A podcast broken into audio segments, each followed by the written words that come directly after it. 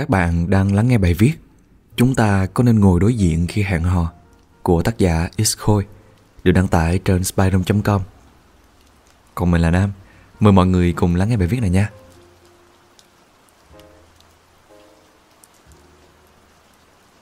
Sau khi bạn gái tôi chuyển đến Chicago để du học trong 6 năm, Chúng tôi đã thống nhất rằng Cả hai sẽ tạm thời chia tay.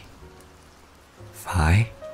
Chia tay vì chúng tôi đều không hề có hứng thú với việc yêu xa, Chứ không phải vì mâu thuẫn hay không tin tưởng nhau gì cả. Chúng tôi vẫn trò chuyện mỗi ngày, Vẫn treo nhau sang lẫn tâm sự, Và vẫn xem nút mỗi khi có hứng. Chỉ là chúng tôi không còn cam kết vào một mối quan hệ tình cảm nữa thôi. Có nghĩa là tôi hoàn toàn có quyền đi hẹn hò với người mới, Và em vẫn vô tư crush các senpai của mình nhưng mà tôi sẽ không có ý định nói nhiều về mối quan hệ kỳ quặc này đâu. Tôi chỉ muốn chia sẻ một số điều thú vị mà tôi nhận ra khi đi hẹn hò trong thời gian gần đây thôi. Tôi thì không thực sự xuất sắc lắm trong việc hẹn hò, cũng như khả năng bắn tín hiệu cho phụ nữ. Tất cả những mối quan hệ tình cảm mà tôi có trong quá khứ đều là từ trên trời rơi xuống. Tôi chỉ tự tin và giỏi trong việc là một người bạn trai thuần túy mà thôi. Vì thế mà khi bước chân ra thế giới bên ngoài và bắt đầu đi hẹn hò, tôi đã thực sự choáng ngợp vì nhận ra mình lạc hậu như thế nào. Cô gái đầu tiên tôi hẹn hò sau khi tạm thời chia tay là một cô bạn cùng tuổi. Tôi gặp cô ấy lần đầu trong một quán pub chuyên biểu diễn live rock và ngay lập tức nhận ra cô là một con người cực kỳ năng động, đáng yêu và thân thiện. Chúng tôi nhanh chóng làm quen và kết thân.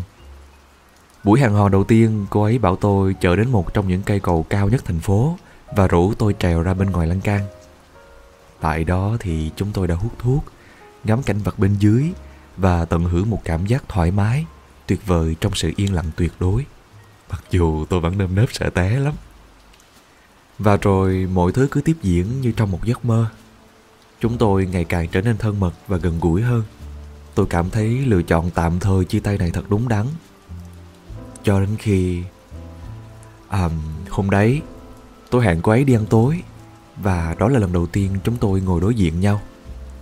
Tôi không nhận ra điều đó cho đến khi ngồi vào bàn rằng tôi chuẩn bị phải nhìn vào đôi mắt cô ấy. Cô gái mà tôi đã gần gũi hơn một tuần chỉ để trò chuyện. Nghe đơn giản nhỉ? Thế mà bỗng dưng tôi trở nên lúng túng một cách chưa từng thấy. Liên tục bắp báp trong câu từ và mồ hôi thì dấp dính khắp người đó là khoảnh khắc mà tôi đau đớn nhận ra rằng gần gũi với một ai đó về mặt thể xác thật đơn giản nhưng sự thân mật trong tâm hồn mới là thử thách to lớn nhất. Sau đó thì à, đương nhiên là sẽ không có sau đó. Tôi và cô ấy không còn gặp nhau nữa. Khi nghe tôi kể thì bạn gái đã tạm thời chia tay của tôi phá lên cười và bảo rằng lẽ ra tôi nên tiếp tục duy trì mối quan hệ đơn giản với cô gái kia thay vì tìm cách đặt chân vào lãnh địa tâm hồn của nhau. Nếu làm thế thì tôi đã có nhiều thời gian với cô ấy hơn. Tôi nhìn vào cái mini screen với gương mặt của tôi trên Skype và cảm thấy trong mình thật ngu ngốc. Nhưng chẳng sao, tôi đâu nào vì thế mà bỏ cuộc. Một phần cũng là vì đã lâu không có cơ hội rèn luyện nên tôi có hơi một ruộng và chậm chạp tí thôi. Sau biến cố ngắn ngủi đó, Cùng với sự ủng hộ từ cô bạn gái đang tạm thời chia tay, Tôi đã tiếp tục lao ra ngoài kia và cố gắng cải thiện tình hình hơn. Chung quy có cả thảy bốn điều bạn có thể ghi nhớ trước khi tìm cách bước vào lãnh địa tâm hồn của một ai đó. Hãy chú ý rằng, đây không phải bí kíp tiếp cận phụ nữ và giúp bạn trở nên mặn mà hơn hay gì đâu. Đây chỉ là những điều tôi đã tự học được sau những nỗ lực không ngừng nghỉ nhằm kết thân với những con người khác giới chỉ để bù đắp cho sự thiếu thốn tình cảm của bản thân tôi. Nó sẽ chẳng giúp bạn lên giường được với ai đâu. Đừng bao giờ nghĩ rằng chỉ vì bạn đã abc nên bạn có quyền xyz đây là một sai lầm cổ điển của cả nam lẫn nữ. Mỗi con người đều có nhiều mặt đối lập. Đừng ngạc nhiên khi bạn có thể bắt gặp những họ khác nhau. Đừng nghĩ rằng bạn đã hiểu họ và cũng đừng vội đánh giá người ta. Cô gái trong câu chuyện trên chỉ đang tìm kiếm một mối quan hệ thể xác. Những thứ khác với cô ấy đều không quan trọng, hoặc cô hoàn toàn không hứng thú. Bởi vì tôi đã có chút gần gũi với người ta Tôi tự cho mình cái quyền lấn sân vào lãnh địa tâm hồn của họ mà không chuẩn bị trước Và kết quả là tôi đã bị từ chối Với một mối quan hệ tình cảm đã kéo dài cũng tương tự Những câu nói thuộc hàng top những thứ có thể khiến bạn mất điểm trong mắt người thương mình Kiểu như nhưng anh là bạn trai của em mà. Anh có quyền. Chúng ta đã yêu nhau lâu thế, Mà anh vẫn còn giấu em sao?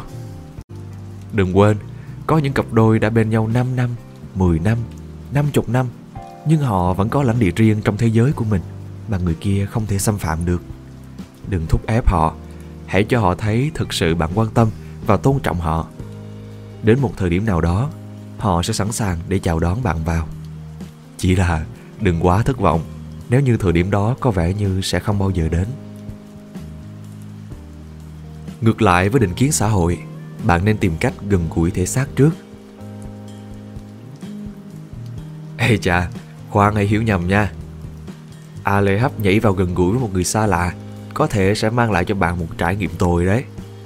Gần gũi thể xác là những điều nhỏ nhặt như khẽ chạm tay vào một cô gái hay giúp cô ấy gỡ một thứ vô hình nào đó đang dính trên mặt hoặc tóc của cô chẳng hạn, rồi kính đáo quan sát phản ứng của họ đó là những cách có thể giúp bạn thăm dò suy nghĩ của phụ nữ về bạn dễ dàng hơn nhiều so với việc hỏi mấy câu như, em có thấy nhạt quá không hay, trái tim em liệu có còn chỗ trống nào cho kẻ hàng này.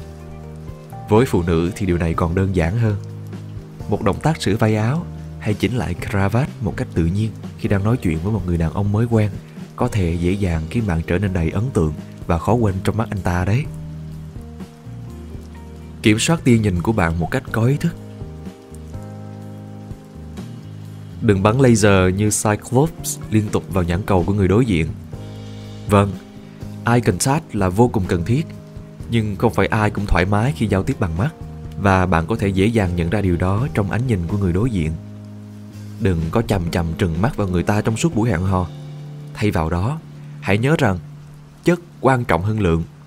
Nhìn vào mắt họ khi bạn giới thiệu bản thân, khi bạn vừa đặt xong một câu hỏi hoặc khi bạn biết họ sắp sửa nói điều gì đó quan trọng. Hãy sử dụng icon chat như một tín hiệu để thể hiện sự chân thành của bạn thay vì liên tục vung vẩy nó một cách bất cẩn và khiến bạn trông như một kẻ tuyệt vọng. Và cũng đừng nghe theo những bài viết cẩm nang tán gái mà hãy nhìn vào chân mày hay trán của người đối diện thay vì mắt nhé. Cách đó cũng rẻ tiền và hời hợt hơn chính cái cẩm năng vớ vẩn đó vậy. Hãy khiêm nhường một cách tự tin, chứ đừng tự tin một cách khiêm nhường. Có nghĩa là bạn không nên và không cần phải khoe khoang bất cứ điều gì về bản thân mình cả. Một người phụ nữ tinh tế sẽ luôn có thể nhận ra những điều tốt và xấu thông qua ngoại hình và cử chỉ của bạn. Một bộ trang phục đơn giản nhưng lịch lãm với khuôn mặt được chăm sóc, cộng thêm một mùi hương dễ chịu sẽ nói to hơn bất kỳ câu chữ sáo rỗng nào. Chỉ nên đề cập về công việc của mình với người bạn vừa quen nếu như cả hai làm trong cùng một lĩnh vực hoặc người kia chủ động hỏi bạn. Kêu ca rằng, à, anh chỉ đang quản lý các danh mục đầu tư cho vài tập đoàn đa quốc gia thôi ấy mà.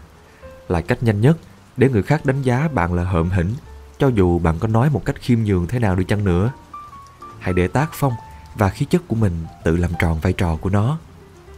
Và đừng quên, việc bạn không nói ra mọi thứ về bản thân sẽ khiến bạn trông bí ẩn và quyến rũ hơn nhiều.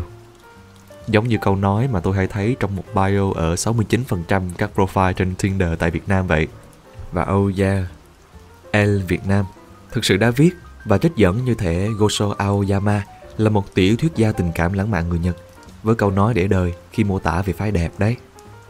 Kết Là một người con trai sắp tròn 25 tuổi, tôi thực sự không có quá nhiều thành tựu hay những điều thú vị về bản thân để có thể gây ấn tượng với người khác giới.